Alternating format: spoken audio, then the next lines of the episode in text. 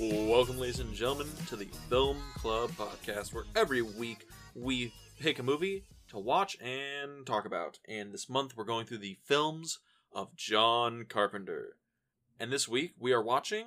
Starman, a movie we've never seen before. Uh, yeah, this is one of the few in the Carpenter canon that I've never seen, and surprisingly really good.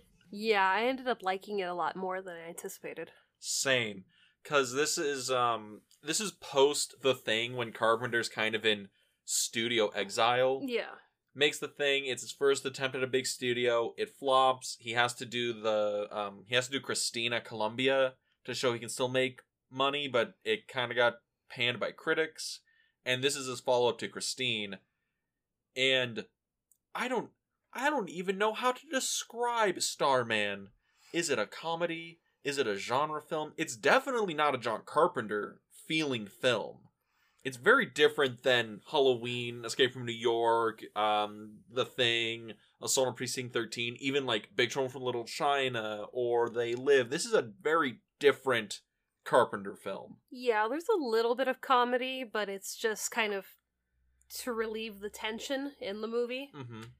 Uh, yeah, I mean, that's a good way to describe it. It doesn't feel John Carpenter, but I mean, this movie had me in my feels. Oh, that the ending of this movie. I I ain't gonna lie. This is probably the closest this month I've come to to you know getting misty eyed over watching a Carpenter movie. I was gonna say, didn't you cry recently watching a movie?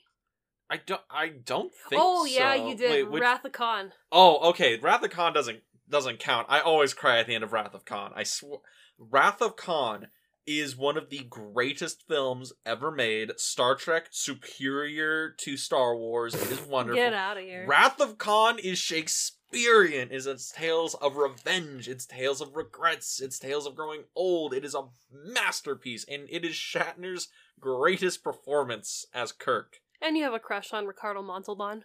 The man has abs to die for, but I do not have a crush on Ricardo Montalban. I can just, you know, accept the fact he's a very handsome man. But besides the point, besides the point.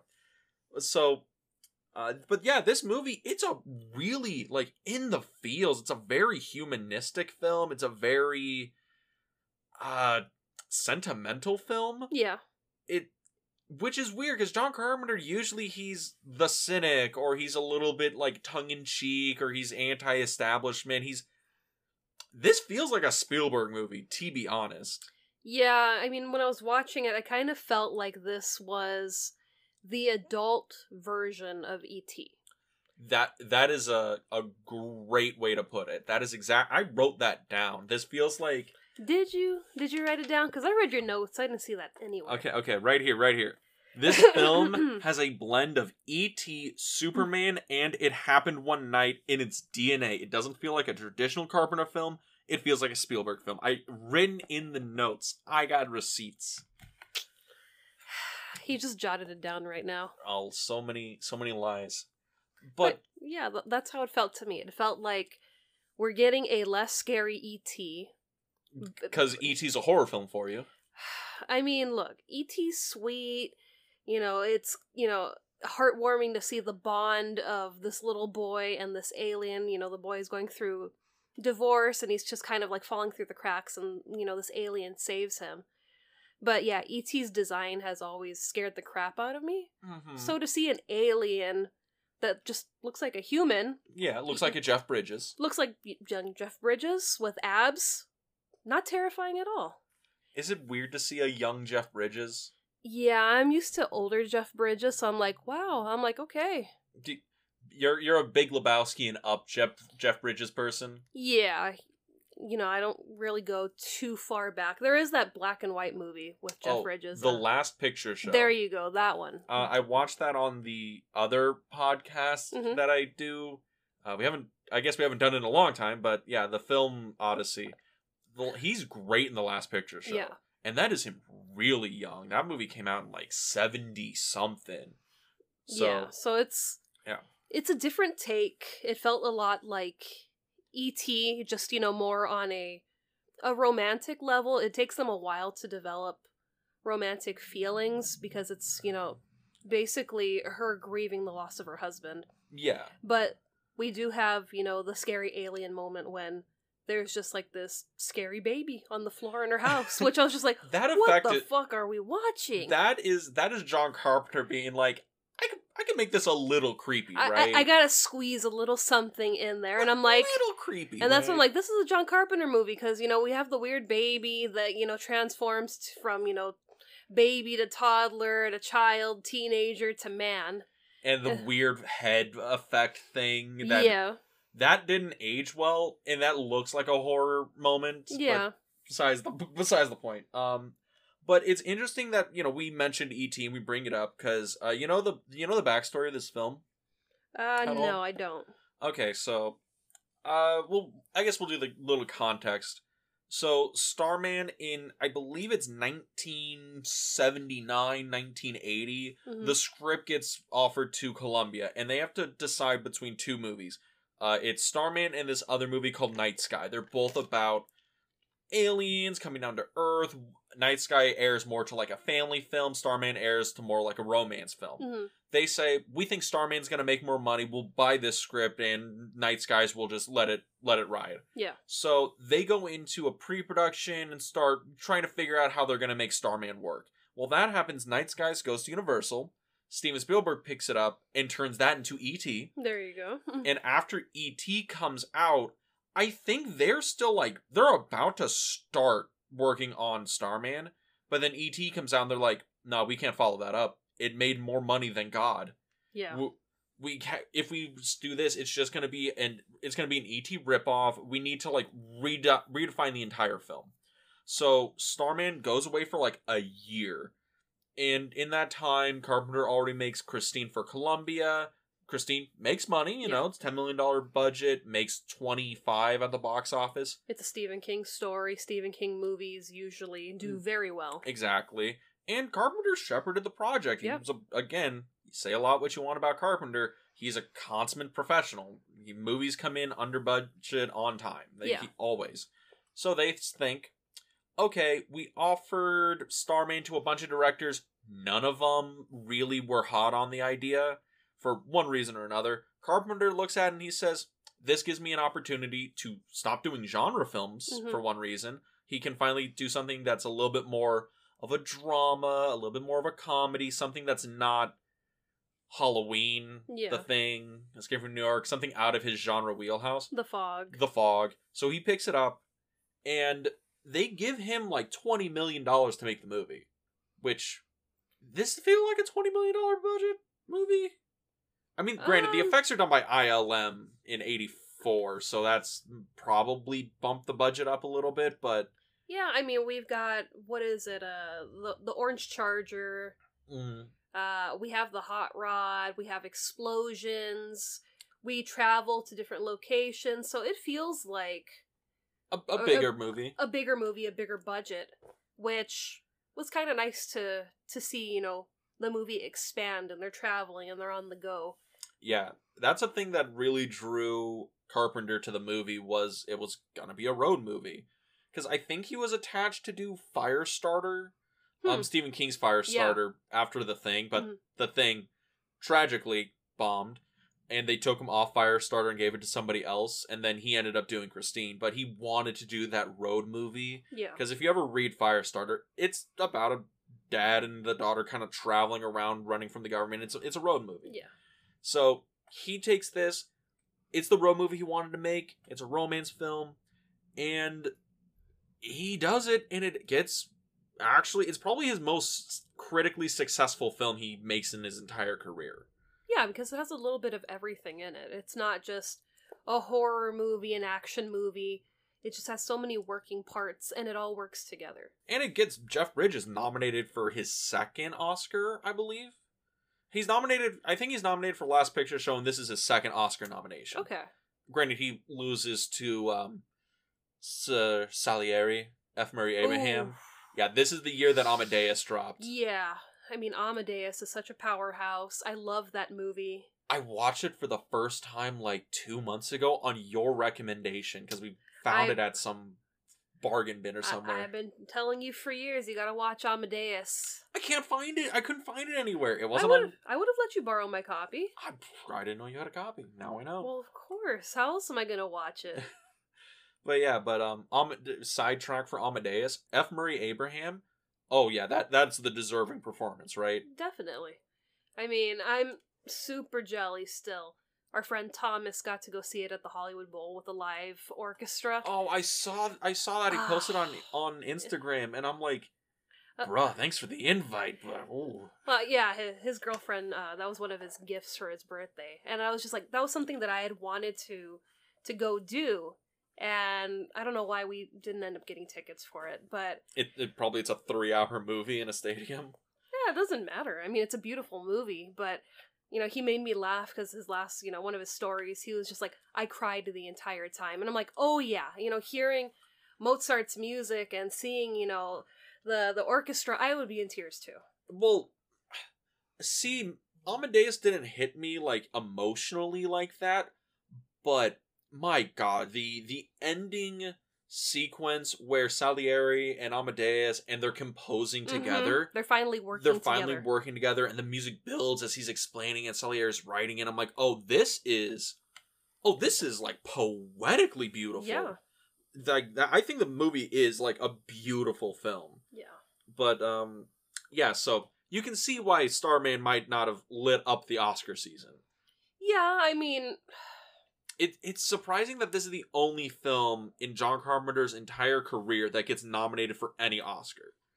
Like I mean, the thing I doesn't feel- get nominated for special effects I feel Halloween should have won all the Oscars. you you- you say that but wait halloween came out in what 78 oh the oh god fuck. There was there was other great movies that came out in 78 it's gotta be right? Yeah, I think we did something. It must have been recently or the past couple months where we looked, and it was just a stacked year. oh it was something amazing ridiculous. movies, and it's just like Wait, didn't Star Wars come out in '78? seventy-seven, I believe. Oh, damn it! Yeah, yeah, that's the year Annie Hall won. Hmm. Yeah, Annie Hall beat Star Wars at the Oscars. Everybody, let that sink in. Well, it's also that the Oscars, you know, they don't really focus on sci-fi and horror too much. It- It's very rare they get like genre films get any Oscar That- consideration. That's why it's you know it was such a big deal. Like when um, what was it? Uh, Parasite won. Yeah, Um, Parasite won Best Picture the- the last year, one or the year before. the one with Guillermo del Toro. Um, Shape of Water. Shape of Water. There you go. God, Sha- Shape of Water. Everyone's like, "Oh, this this horror movie." I'm like, it's it's really just like a like a just a weird romance film or weird sci-fi romance film. But okay, yeah, the fish person is pretty fucking creepy. I mean, he's cool when you go visit him at the Academy Museum. Yeah, well, the, that is that is really cool. But the other thing is that's the same year that Get Out's nominated for Best Picture and wins Best Screenplay. Yeah. And I'm like, I feel Get Out was probably the the better movie out of Shape of Water and, and the two. I think the Academy just needs to like, you know, really evaluate their criteria because it's you know we have horror movies and sci-fi, and it's just like these movies people love them and they continue and they you know progress and it's just like Well, you got to remember it's a political thing a lot of the time, and the other part is, you know, the Os- sometimes the Oscars are like, well, this is the best movie of the year, and it didn't make a lot of money, yeah and usually the movies where it's like, well, this movie made a shit ton of money. hmm Why should we give it Oscars? yeah Kind of thing. but I mean I think this movie probably deserved a couple more nods apart from just best actor I, I think Karen Allen is so good in it. It is Yeah. probably her best performance. Definitely. Karen Allen deserved to be nominated. The screenplay deserved to be nominated because the sor- the story was just so good. It's a really compelling uh script and the dialogue works so well. Granted, it's coming out of two like A-list actors here, like Yeah. S-tier actors. And it honestly like how the direction works and how the effects are integrated. I mean, don't get me wrong, not all the effects aged perfectly, but there's a few in here that I'm like I'm impressed by. The the spaceship the at end, the end yeah. oh yeah, and it's that snowing scene. I'm like, this seems like a movie that probably should have gotten at least a special effects nod or like uh, one or two more. Yeah. But I guess let's finally get into the movie it itself. Yeah, right? why don't you tell everybody what the plot of the movie is? I guess the gist of the film isn't super complicated. An alien that takes the form of a Wisconsin widow's husband. Mhm. There's a lot of W's in there. Uh, and he makes her drive uh, him across the country to get to Arizona so he can be picked up by his people. Yeah. And on the way, the two develop this understanding of each other. He under- begins to learn more about humanity, and she begins to kind of overcome this grief of the Mhm. loss of her husband, and they fall in love. And this takes course over the span of three days. Yes, it takes course. It's a very quick window they're playing with, and as they're traveling across the country, they're also being followed by a very, we'll say, distrustful government Mhm. That is also being head by the, a very sympathetic scientist Yeah. that is kind of hoping to capture Starman and just learn something about the universe. And it's a very interesting dichotomy, the A and B plot, you Mhm. know, this scientist fighting the government and saying, look, you can't capture and dissect him. He's here because he caught the Voyager probe. That's basically our greeting card to science. Exactly. And I think that was one of the biggest things that pissed me off in the movie was just and I think that's, you know, Intentional. it's intentional. It's, you know, trying to get you to, you know, kind of feel for this, you know, person that's not really human. He just looks human, but he has emotions and feelings and it's, you know, yeah, let's send out greetings so if there is a life form out there other than ours, we can connect and we could, you know, kind of learn and it's like First thing they do when they see the spaceship, they shoot the fucker down. I was just like, really? Like, you want to connect, and then, you know, oh, we gotta cut him up and kill him. It's just like, why? It's like, what is the point of that?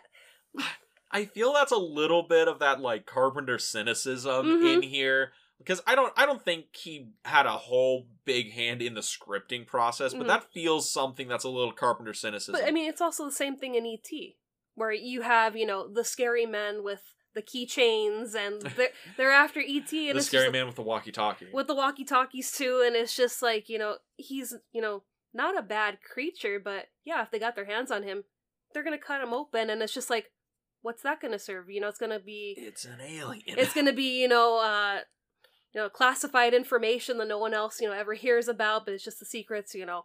Oh, hey, did you hear about that one time we caught this, you know, alien? Blah, blah, blah. It, it's so in 20 years they can do the know, um the movie about the old FBI agent. He's like, son, we caught an alien. It's an Area 51, and his people are coming back, and we need you to save the world. Like they're waiting. They're, that's for that movie. When did everyone storm Area 51? Was that before the pandemic or during? It was. I'm pretty sure that was before the pandemic. I don't think anybody actually stormed Area 51. I remember the Facebook groups are going around like, Oh, oh, Yeah. they were acting so serious about it. I thought people were gonna show up, but I I don't know if they ever did. I think they did. I think they were like on the outside gates, and it's like, no, that's That's a real military base. it's a you- base. It's government property. They are not gonna let you in. And th- well, that was the that was the joke. They were gonna uh, Naruto run Yeah, at it to to get maximum speed and the super serpentine. So the, their philosophy was like they can't shoot us all. And I'm like, bro, it's a gov, it's a military base. They will just shoot you. yeah. I yeah. saw I saw something, and I think it was one of those like it was a Karen or whatever that drove onto a military base on accident. Oh God. And the office and like the, the military police Mhm. officer was telling her she needs to leave yeah. she's like on a like a military tarmac or something. Like she Mhm. just drove on a park and she's playing on her phone. Oh God. And he's like, "Ma'am, you gotta leave." And she starts like yelling at him, and then he's like, "Ma'am, if you don't leave, I will be required to use lethal force to remove you from the property." And she keeps yelling, and I see and he chambers around. I'm like, "Oh, is this gonna is this gonna be one of those videos?" Oh shit! It- was not. He he just like you know detained her and got her off the fucking I mean, that Karen kind of sounds like the cop that goes to the motel to, you know, basically surveil them. And, and he he's just Jimmy's open the fucking car. well, not only that, but you know, his uh I don't know if maybe it's like his captain or his chief is like, okay, you know, don't go near them, just watch them. Uh, and he's like, well, you know, what if they approach us? What if they want to talk to us? Or you know, what if he's like, you know, only use lethal force if you have to. And he hangs up the call and he's just, I think we got to use some lethal force. It's like they're not even doing anything to you. They're not even near you. They're in the hotel, like where, where you got the the thing where it's it's like, is this where the weird sex scene is with the alien? Because it's gonna happen in the movie. God damn it! You know what's coming up. I mean, I wasn't anticipating it. I thought it was just going to be kind of a thing for um her name's Jane, right? yeah, yeah. Karen Allen is playing. I believe is it Jane or Jenny? Jenny. She's playing Jenny Hayden. Jenny Hayden. Yeah. Uh that's why I'm like, okay, it's going to be a thing for Jenny Hayden that it's kind of her coming to terms with losing her husband and, you know, finally bridging that next step in grief. Mhm. And I'm like, okay, I'm like, that's going to be nice to kind of see her maybe get her goodbye because we get that he dies in an accident. Her husband, we we don't get any more on you know what really happened Yeah. in that accident. If it was a car accident, a work accident, and then we kind of learned that they had only been married for like a year.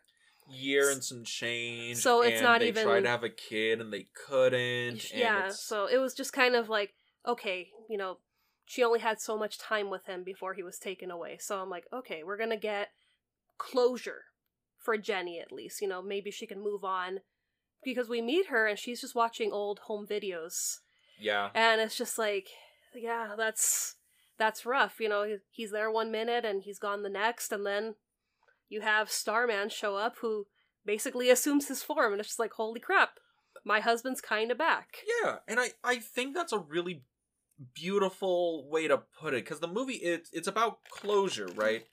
And for, for both of them yeah, I mean for Jenny, it's you know husband's gone and the whole movie is I think she's the one who's going through the arc. She's Mhm. going from this place of incredible sadness and through Starman kind of sees the beauty in humanity, his wonder in humanity, and she like falls in love with that hope, that Mhm. that hope in humanity, and she kind of comes back around. And I really do like this movie. yeah so It- do it i is so sappy though. i mean I, I wasn't sure how I was, I was gonna feel about it because it's like you know ooh you know we could have done you know, done another horror movie yeah. you know something an action movie but yeah i ended up really liking this i you know really was touched by the story where it's just they fall in love and it's just it's put there this isn't gonna last because he can't survive here and she can't survive where he lives and I think that's the beauty of it. It's she's able to see her, you know, husband again. yeah And it's the difference between he's gone all of a sudden and now she's able to have some time to come to terms with it. She knows he's Mhm. going to be gone in 3 days. yeah So now she's able to process that. i mean despite you know some of the earlier times she's trying to you know put out there that she's been kidnapped yes. And, you know, after that, after seeing that he's really more gentle and more vulnerable, it's just kind of like, you know what, I think I need to stop fighting this because he's not trying to hurt me. And that's another thing. I love how Jenny operates in the movie. Mhm. Because at first she is very much like, this guy's kidnapping me. I'm just going to try and leave. I know he's an alien. I'm like, that's a very smart, logical, totally in okay decision. Yeah. And then when she's like, has the out and she's to leave, then she sees fucking Starman revive a deer from the dead. Yeah, that got me. I was just like, oh my god, he brought this deer to life and he freed it. It's not like he ate it or did anything, you know, destroyed it. No, I was just like, that was a very ET moment, like when he brings the flowers back to life. Oh yeah. Oh, I want to I want to bring that up cuz that's the the diner scene. Yeah.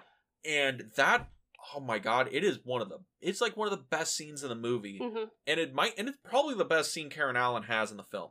That's the it's the first one they come up to this diner after they've been driving for a day or two. Yeah, and she explains to him in the car because he's like, you know, I have this great emptiness in me, and she's like, that's hunger. You're hungry, and it's you know her basically teaching him how to be human because she's got to teach him how to talk, Mhm. and you know it's just you're in a human body, so we gotta eat, and they're kind of like go on a date. yeah and it and it starts as this funny thing it's like oh the alien doesn't know how food works and now she has to teach him Mhm. and then it gets to a really like kind of a deep and hard conversation where he where they're talking about her husband hmm and he asks, you know, and she's like, "Well, I loved him," and she, he's like, "Define love," Yeah. and she describes it in a way that's not like a screenwriter would write, like with Mhm. prose. It's very human. It's very natural. and It's she- real. it's real, and she can't even like finish it because she she breaks down at the table because she has to like when somebody you love dies and that feeling. And I'm like, oh my god, you are. This is the Oscar clip, boys Yeah. this is amazing. It is, and well, that's going on, and then she, you know, excuses herself when the when the you know apple pie gets there, and when she goes off, and then uh, Starman goes out to rev- and revives this deer from the dead that some hunters had, and it's like, okay, this guy is not evil or harmful. He's curious, but he has this underlying sense of Life. life. Yeah, And that's what I like when we get later, well, at the end of the movie with Mark, who works for the government, hmm where he's just talking to Starman for a few minutes, and he's like, basically, you guys are archaeologists. You're just here to kind of, you know, learn and discover our, you know, species, our race. And you're not here to, like, tamper with anything. You're just here to observe what we do and how we live. And I love that that scene because that's at the end of the film. That's Yeah. like right before the the big Mm, climax. Yeah. And Starman asks him, he's like, "Or do you want to know what I find most beautiful about your species?" Well, no, he says, you want to know what I find most beautiful about you? And, and Mm. Mark is kind of like, like, oh, you think I'm beautiful? But it's just like, he's me. He means humanity. yeah, he means humanity. But it's just, you know, that's a nice way to phrase that question versus, you know, oh, you know, you know what I find fascinating or interesting about, you know, humans. It's just, you know, what is beautiful. beautiful. You are at your you are at your best when things are at their worst. hmm You know that that tried and true logic of humanity. When Yeah. things are bad, we will persevere. We will move on because you can hit people, you can smash them, you can crush people, but the human spirit Yeah. just keeps on keeping on, and it's Yeah. it's a it's the beautiful thing of humanity. Yeah. And, you know, that's, you know, he learns the word beautiful when he's talking about, you know, where he lives. And she asks, and he's like, you know, yeah, it's very beautiful, but, you know, Earth is beautiful just as well. Mhm. And it's like, yeah, you know, if we were to go up into space, you know, that's a whole new beauty that we've never experienced with our own eyes before, but see it from him who's never been here, you know, seeing trees, seeing the desert, you know, it's it's cool to see it from his aspect. Oh yeah, and I I really do think this movie is very very strong for what it is. I'm just wondering how how best to to broach the rest of the film because it is it's at its heart it's it's a romance film, it's a sci-fi film, it's a little bit of genre, a little bit of this, a little bit of that. A little bit of comedy. a little bit of comedy. And i'm wondering why this is the carpenter movie that's kind of been forgotten. You know at the time it was probably like contemporaneously his most successful movie. Hmm it, it you know cost 20 million to make. I think he makes 25 so not a huge box office smash but makes its money back in a little but it's nominated for an oscar and all the critics love it. So that's pretty good and it plays on tv forever. Hmm but why is it that audiences now haven't reclaimed this like they've reclaimed, you know, all his other films of the 1980s? Well, I mean, when you think of John Carpenter, you think of, you know, his horror, his sci-fi movies. You know, maybe a lot of people just haven't heard that he did like a Oh, basically a Spielberg movie. a, a dramedy, Hmm. where it's just. I mean, it's coming from a time in the '80s where there was a lot of romantic movies, drama movies, where it probably just fell through the cracks. You know, with bigger romance stories that happened. Yeah, and also this is coming off of E.T. two years later. I think Mhm. E.T. is still playing in theaters at this point, and it's one of those things where there was a lot of the E.T. or the Amblin entertainment, um, s- like zeitgeist that was going on. All Yeah. those family films in the 1980s, and this one curves a little bit higher than a family movie you know like i i don't know if i could show this to like a li- i can take a little kid to this and they would be interested because it really is a kind of an adult film. Like there's a lot of heavy stuff going on Yeah. here, and you're not really getting a lot of action until pretty much the end of the movie. And but it's also this very interesting sci-fi story, and it's very hammered in that it's you know the genre sci-fi oeuvre.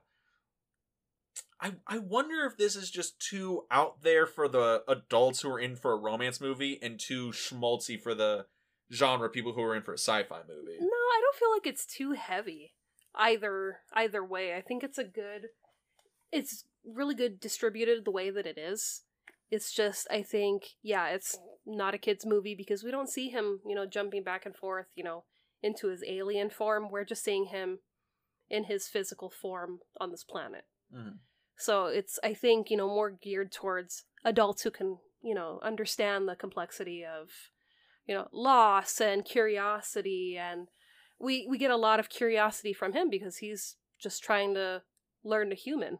You know, Yeah, like when he's watching TV in the the hotel room Mhm. or the motel room. And it's just, you know, he's saying, you know, uh, old western movies and then he sees that one movie, can never remember the name of the movie, where they're where they're kissing on the beach. Oh, I have no idea what the movie is. It, it's used in so many movies and shows. but, you know, he's like, oh, you know, kissing, and he's trying to kiss her, and she keeps, like, rolling over in the bed. And he's just, like, you know, trying to get, you know, a kiss and move his hat out of his way. He's like, "How does this work?" Yeah, and, you know, she's just asleep and, you know, not paying attention. And then that's when we get, you know, dude, the cops are trying to break into your car. Oh, And then they, you know, fling the, the vending machine down the stairs, which, it's a good way to get a distraction. good distraction. Got him out of there.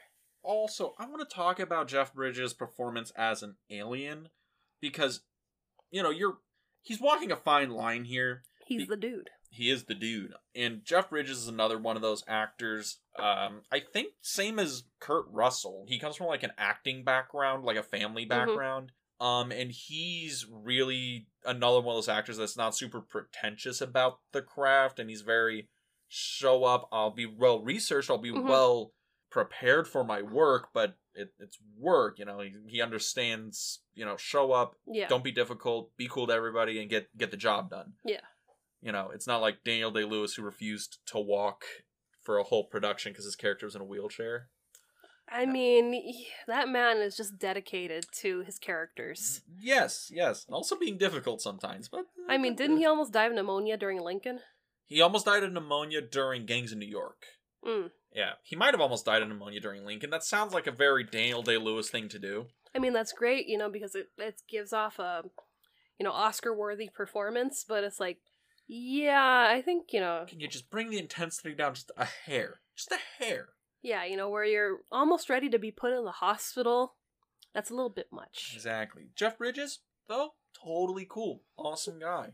Yeah, and I think he totally pulls off this performance. Yeah, well, the- reason I say fine line is because I feel if he goes too far into playing like comedy, talking like a weird robot person, like he's either giving he's either gonna make it too cartoonish. No, but- I, I no? think, you know, with this, it could have been a fine line of scary alien or like my favorite Martian kind of alien where it's, you know, very sitcom where it's goofy or it's scary. Yeah, so it's like I think he has a good mix where, you know, he's learned to talk because of the program that was set up, you know, into space and he's learned, you know, all these greetings. So, yeah, you know, for a while his voice is very kind of choppy because it's just recordings that he's kind of, you know, trained himself. Uh, But it's funny to see him learn, you know, new words and him, you know, wanting to know what this word means and why, you know, it, it has importance. Mm. But uh yeah, I mean when he learns the up yours. Oh, favorite part of the movie. One of the favorite parts. I was just there's like a lot of great little gags in the movie. Yeah, I mean even when he gets into the fist fight with the the guys over the deer, you know, he takes, you know, a good punch and then he's like, "Oh, okay, that's what that does." And you know, cocks his arm and knocks the guy, you know, practically across the parking lot. I'm just saying, in that scene, we see Starman versus Jason Voorhees. Starman wins. he does. Yeah.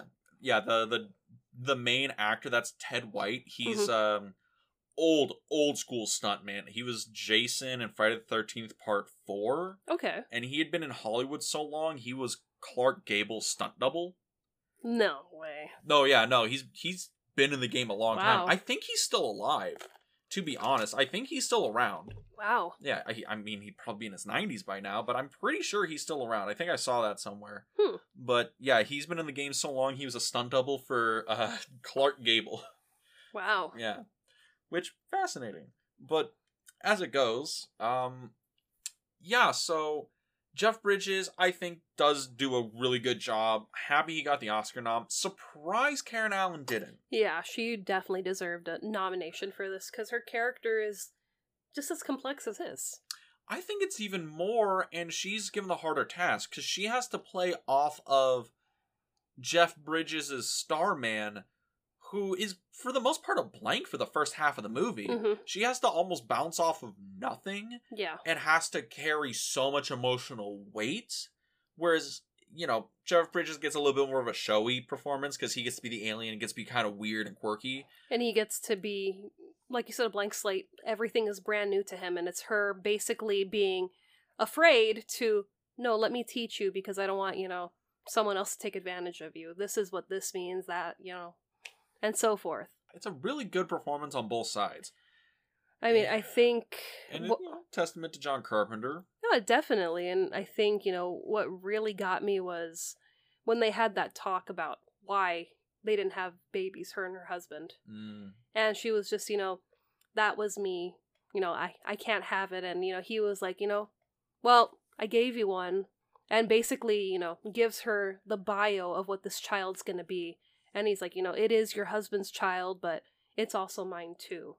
And it's just like, I, I love that because he also gives her the option. hmm He's like, you know, because they obviously alien romance movie, they bang in the back of a train car, which you know, there you go. yeah, they do. And he's like, I gave you a baby. hmm If you do not want the baby, I can stop it. It's up to you. And it's like that's a really like. Because, you know, in any other movie, you know, right before he goes off into the Mhm. spaceship, he would have just reached over and be like, But you'll always remember me. Because you'll always have a piece of me with you. And he'll, like, touch her belly. And then it'll be like, Oh, Yeah. gave her the preggers. Mm, I see. Yeah. But no, he does it in, you know, because they bang. And then, like, right after, like, right, literally the next scene, he's like, I gave you a baby. And I was sitting there and I was just like, bruh, like- you gotta be kidding me. Well, and well, the thing is, he's like, she's like, oh, absolutely, thank you so much, you know, because she wanted a kid and he gave it to her, and it's like, thank you for for for like not being problematic, '80s movie. I know that's Thank what you. I that's what I was anticipating. I was like, oh god, you know, he knocked her up, and it's just gonna be like, He's well, gonna leave her ass in the desert. it's like, well, deuces, I gotta get back on my you know spaceship and go. And then I was just like, where are we going from here? And then when he explains and he goes, you know, don't worry, he will be human. And he's gonna grow up to be a teacher, and you know, will you please tell me, or will you tell him about me when he grows up? And it's just I love like, that bit where she's like, which star's yours, so she Mhm. uh, she can tell her son where her where his dad's from. Mhm. I'm like, oh, that's oh. I There's know. a lot of oh in this movie. I know. I was like, that scene was just like, why can't they make it work? but I was just like, also, thank you, John Carpenter and the the screenwriters for giving us closure because we know that they're not going to end up together, and we know we're probably not going to see you know this baby in this movie because there was only so much more time left Yeah. as the movie you know was hitting that you know the climax, whoa and it's just like you know it's like okay, cool, we get to hear who this child is basically going to grow up to be. Well, if you wanted to see the baby, you could have always watched the Starman television show. There was a television show. Come, yep, comes out in 1987, I believe. It stars um the the main actor from Airplane, not Leslie Nielsen, the um, the other guy. the other guy um, that flies the plane. I yeah. I forget his name, and I do apologize because I looked it up. But uh, yeah, it ran for one season on ABC back in the 80s, and not not a great TV show, but it's about Starman coming back down from space Oh no. to hook to meet up with his son because Jenny has been kidnapped by the government and they have, and they have to go on a cross country journey to save the the mother. And Jeff Bridges doesn't return. It's it's again a new Starman. new it's new Starman. Karen Allen's not in the show. The kid is like they age it up so it takes place 15 years later. So the kid's 15.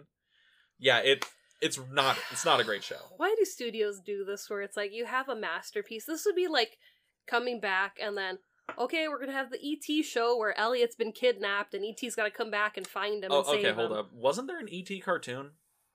I don't know. I feel that exists. I know there was a Ghostbusters cartoon. There was like four Ghostbusters cartoons. Yeah, I don't know if there was an ET one. I know there was an Atari game. God, that that game.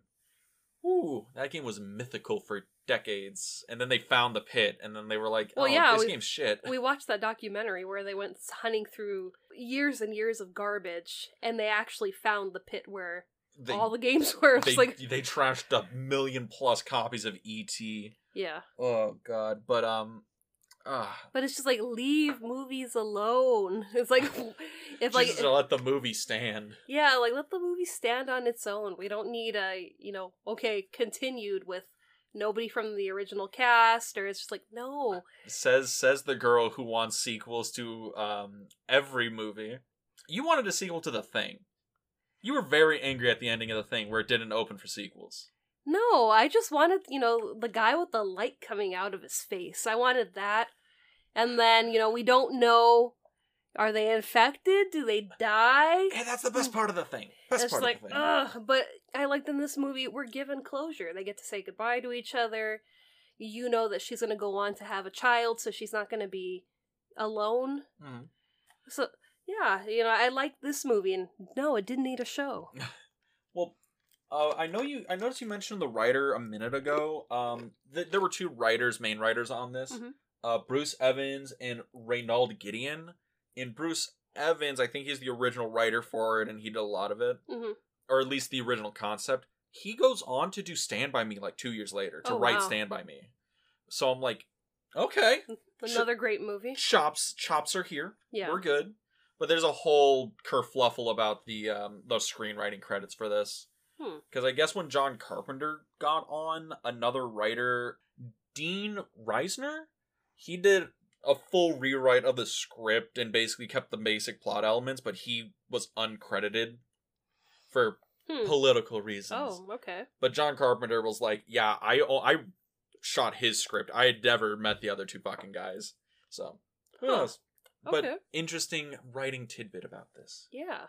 And one more little tidbit about the movie is this is John Carpenter and not Dean Cundey. Yeah, that's true. Who is the the DOP in this movie? The cinematographer for this is Donald M. Morgan. He's also the DOP for Christine. Oh, So when the thing had its tragedy, uh, John Carpenter and Dean Cundey had a falling out, and Carpenter goes over to Columbia. Dean Cundey manages to stay in Universal, and he goes on to, you know, Back to the Future. Back to the Future, Who Framed Roger Rabbit, Jurassic Park, becomes the special effects cinematographer of the 80s and 90s, and then makes Jack and Jill, and, you know, life happens. You and Jack and Jill. It astounds me. The man who who shot the thing also shot Jack and Jill. Also the Garfield movie. Just want to throw that out there. So we have, you know, Donald M. Morgan who's the cinematographer here, and I feel that he is he has a pretty strong presence through this film because this doesn't even look that much like a John Carpenter film. I feel that no. that Morgan here has a lot of sway in terms of the movie's look, a lot more than Carpenter probably had influence on the previous films. Yeah, I mean, you kind of hit the nail on the head where it, it doesn't look like a Carpenter movie, but to go with the story, I think it looks the way that it needed to look. Mhm. It needed to kind of look, you know, empty because that's how Jenny's feeling, you know, just these kind of empty spaces. But I mean, also just being able to transition from the emptiness of the country to the bright lights of Vegas and um, the little teepee park near the crater at the end. It's like I like the choices that they made to kind of tie the movie in together. Yeah, and also the effects shots that are going on in the movie. Because all these effect shots that are happening, they are definitely something that requires a steady cinematographer, Mhm. steady hand, somebody who knows the lighting, knows the craft, knows how to integrate that stuff really well. I mean, let alone when Jenny's shot by the cops. Shocking. yeah, Shocking I. I wasn't expecting that. Um, but the fact that she dies and basically he finds a way to, you know, with his technology, he's able to revive her But the fact that he's able to find this house that's being transported on the back of this, you know, truck, Mhm. and he's just like, okay, I'm gonna put her in here where she can lay down and no one's gonna bother her, and no one's gonna touch her, you know. So it's going from, you know, these fast shots with the cars to this explosion to now they're in the house. Even the lighting, the the red lights that are just coming in through the the windows of the house. And that's something I really like about the cinematography of the film is we go from we have these big broad open landscapes that are all naturally lit and they're you know big cinematic Howard Hawksian, John Fordian vistas. hmm And then you have moments in the film like when they're in the house where it's this okay, now it's this very sci-fi-esque lighting. And to symbolize, you know, Jeff Bridges as this alien, there's a lot of like blue light going on, and then there's this red light going on, and then like the end of the film when the spaceship comes down, you have that red light in Yeah. the snow, and it's like, oh my god, this is like Stranger, beautiful. the Stranger Things. yeah, the Stranger Thing vibe. I was like, we're getting Stranger Things. Um, I mean, let alone after he drives through the, the, the gas tanker and there's the explosion. He has a Superman moment when he's just carry Superman Herculean moment where he's just carrying her through the fire. And it's just like, wow, okay, this movie has so much in it, but it doesn't suck. It works. It all works together. Yeah, there's uh, there. I don't think there's a part of the movie that I objectively find bad. Is there is there anything in the movie that you think it maybe comes up short or doesn't work all that well? I mean, there's a few dated effects. I ain't gonna lie. Yeah, but I mean, I think the only thing bad, and it's not bad on anyone's part, it's just, you know, the way it's written, is the government workers that are just, you know, out to get them, and it's just. There's a lot of just faceless bad guy. Yeah, and I think that's the only bad, but that's, you know, supposed to be bad. They're supposed to be these kind of soulless characters, and then we have this, you know, alien here who we would assume would be the soulless one because he's not human, and he ends up having a ton of heart. Yeah, and the only person who does have a soul or even a sense of character is the the one scientist, and it's a scientist, not a person of the government or military. Yeah, he's a contractor. yeah, he's somebody independent of them that's inside the government that has the soul. The Mhm. government doesn't have has no soul. Yeah. Again, another carpenterism of uh cinema. The government, no soul. You know, it's it's fun. I mean, let alone when the the spaceship starts to descend, but it's just, you know, everybody comes to a stop. All the soldiers, the the helicopters, they land and it's just yeah, we're we're going to fire, we're going to, you know, shoot to kill and it's just like you know, that human curiosity kicks in and it's like I got to stop what I'm doing. You know, I've got sand whipping me in the eyes, but it's like I got to see this because this is a once in a lifetime thing, you know. It's like screw orders. It's a fucking spaceship. A spaceship that looks like Saturn. Yes, a very shiny Saturn, Yeah, because at first I'm like, is this supposed to be like, a A planet. well, no, because it's reflective, so I'm like, is this supposed to be kind of like a water drop? And then once it really gets close, it's Saturn. Hmm. So I'm like, okay. I'm like, that's an interesting concept. We've seen spaceships in other movies, but I'm like, to use a planet? Pretty cool compared to all the spaceships we've seen in movies and TV shows. Oh yeah, I, I was a little sad we didn't get like a 1950s flying saucer going on. I, I feel like that Well- would be the Carpenter like thing, right? He well, would that was what back they to said too. movie. They were like, "Oh yeah, you know, people were reporting they saw a flying saucer," so I assumed, okay, this is gonna be that kind of movie where we get a flying saucer. And it's like, okay, you know, after seeing it be, you know, Saturn, I'm like, okay, so I could see someone mistaking the rings of it being a flying saucer at night. Yeah, I do I do like how it all the technology and everything that, you know, Starman the alien uses is so like foreign and ethereal. Yeah. It's cuz he's like a non-corporeal being. He's just this floating light thing at the Yeah. beginning of the movie. And I think that's a really interesting way to portray an alien in a film. It's not this puppet like an ET and it's not just a guy like in, you know, Star Trek. Yeah, I- or- I- I'm like, wondering- other 50s alien movies. Yeah, I'm wondering if uh, Third Rock from the Sun they maybe took from this movie because I know when they describe themselves, you know, on their home planet, they're like purple tubes. Mhm. So it's just like okay, you know, again, we're not getting puppets. It's just People. well, we're getting people, but it's you know, in essence, when they're on their home planet, they're just like matter. Mm. They're they're not a physical form. It's just they're they're a thing. They're a thing, yeah, and not like the thing, but they're Oh, God, a could- thing. That would have been the the sickest like post credits tie in where Starman goes up and then it crashes and he crashes into Antarctica. And then you know it's just whatever whatever noise the the thing makes. Oh, but um, but yeah. So Starman. Uh, final thoughts. I thought it was terrific, like Dutch apple pie. Beautiful, beautiful statement right there. I I do really uh really enjoyed the movie. This was one of the most surprising watches of the year. I ain't even gonna lie. I don't know if it was just me. Maybe it's the way that it was shot. It f- looked more like a 70s movie than it did an 80s movie. Oh yeah, It was very soft and. it was very locked down. Yeah. It- yeah. Which I, I don't mind.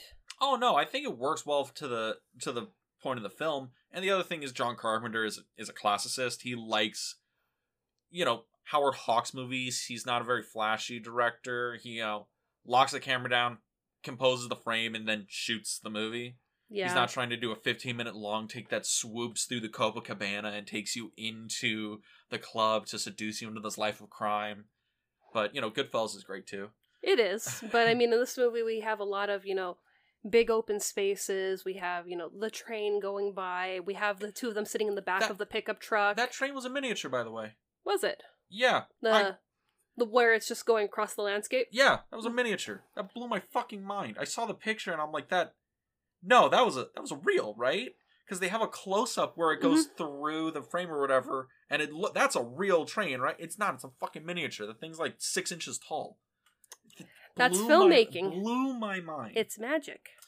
But yeah, and uh Starman, magical, magical film. Really do recommend this. I Two thumbs up. two two enthusiastic thumbs up. Um, it's just hard to find now. Yeah, I had a really hard time finding it. I guess it's on TV. My mom said that she was flipping through the channels, I think earlier this week, and she was like, "Oh, it was playing on TV." But to Uh, stream it, Oh, it just doesn't exist on streaming.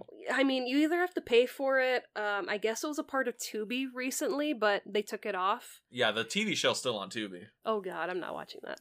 but uh, yeah, I had to go through like a third party to find it. I mean, I it's probably gonna be you know uh, a Herculean task to find the DVD of this yeah.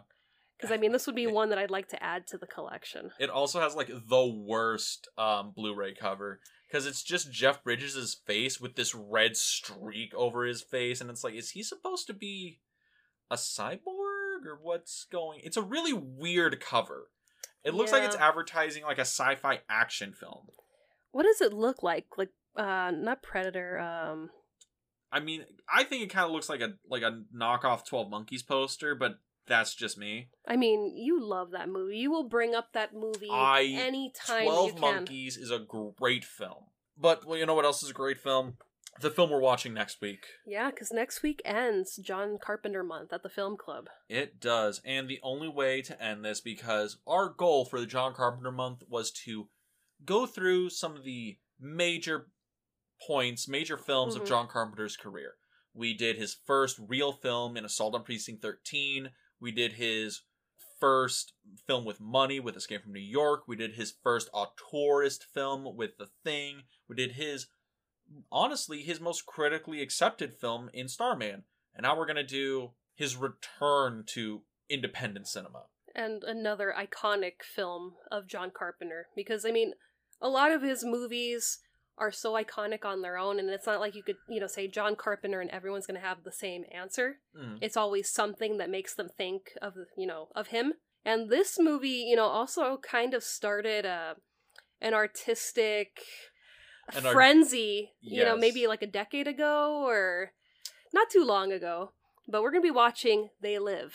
Yes, we're watching They Live starring Rowdy Roddy Piper. This movie is iconic of iconics. It's probably up there with uh, Halloween in terms of Carpenter's most iconic films Yeah. or most well known films. It stars Rowdy Roddy Piper. So It- we're definitely going to talk about WWE next week. Oh, absolutely. And the other great, or the other interesting part is that it's the end of the Carpenter run Yeah. because after They Live, he gets cursed by Chevy Chase, and then we get the '90s mediocre John Carpenter films.